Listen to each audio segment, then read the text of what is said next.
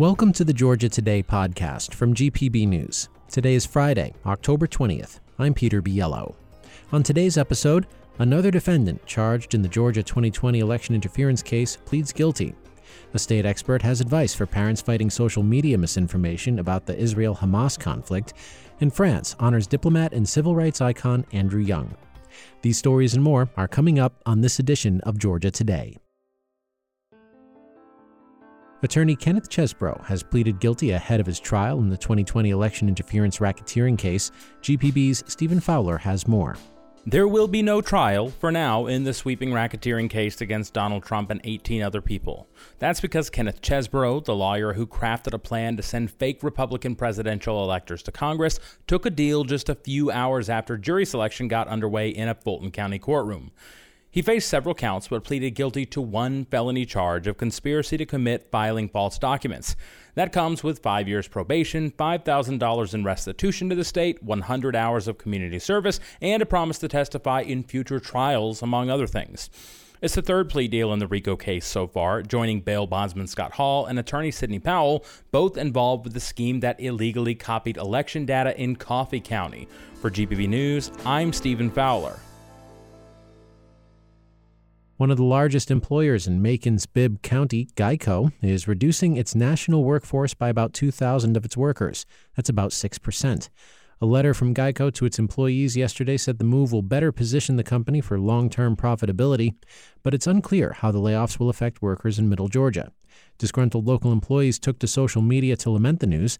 As recently as 2021, Geico said that it employed about 7,000 people in the Macon area. Georgia's jobless rate ticked up for the second month in a row in September, although jobs continued to rise in the state. Unemployment rose to 3.4% in September, up from 3.3% in August. That's also up slightly from 3.1% in September 2022, although the current jobless rate remains quite low in historical terms. Electric automaker Rivian says it will begin construction on its factory east of Atlanta early next year. The California based company announced a $5 billion manufacturing complex in Walton and Morgan counties in December 2021. At the time, officials expected construction to begin the following summer. But Rivian ran into delays, including legal challenges to its state and local tax breaks, and announced a slowdown in its capital investment. At an opening of an Atlanta retail location yesterday, company officials confirmed an early 2024 construction start date. The manufacturing site near Social Circle promises nearly 8,000 jobs. The state of Georgia will start paying for gender affirming health care for public employees covered by a state health insurance plan. Two state employees and a public school media clerk sued last year over the state's refusal to pay, accusing the health plan of sex discrimination. Yesterday, those plaintiffs moved to dismiss their case, announcing a settlement with the state. The war in Israel has brought a surge of violent content and misinformation to social media platforms.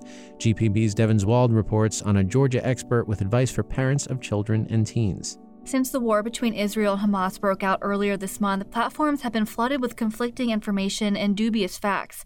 David Schweidel is a professor of marketing at Emory University. He says parents and educators need to teach their children how to be more media literate. The only way that, that we can be sure of a piece of information, it, you know, the credibility of it is to say, okay, can I track this back to the original source? You know, not that one of my friends shared it, but okay, can I track this back all the way to the original source? And do you trust those original sources? Schweidel says with the sheer amount of content uploaded every day, platforms are unable to effectively moderate what's posted.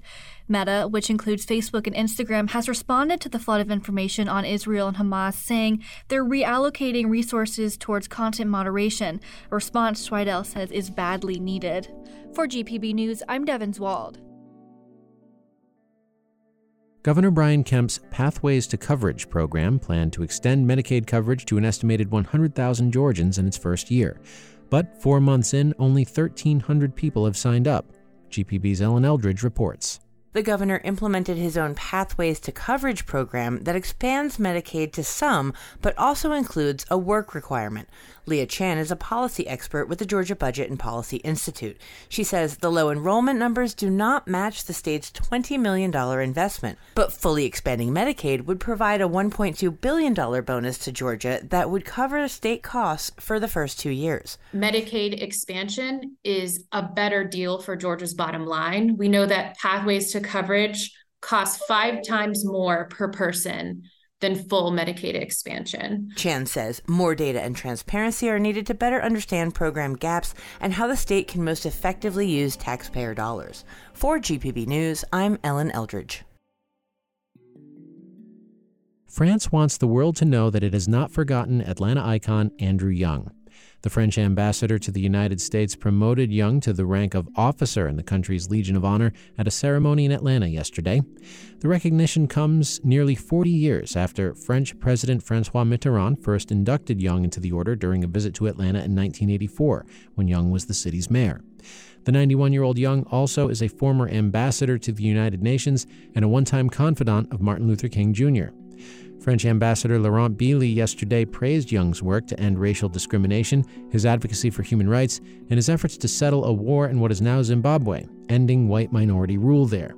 The Legion of Honor is the highest award presented by the French government. It is given to a citizen of France or other countries who have served France or upheld its ideals.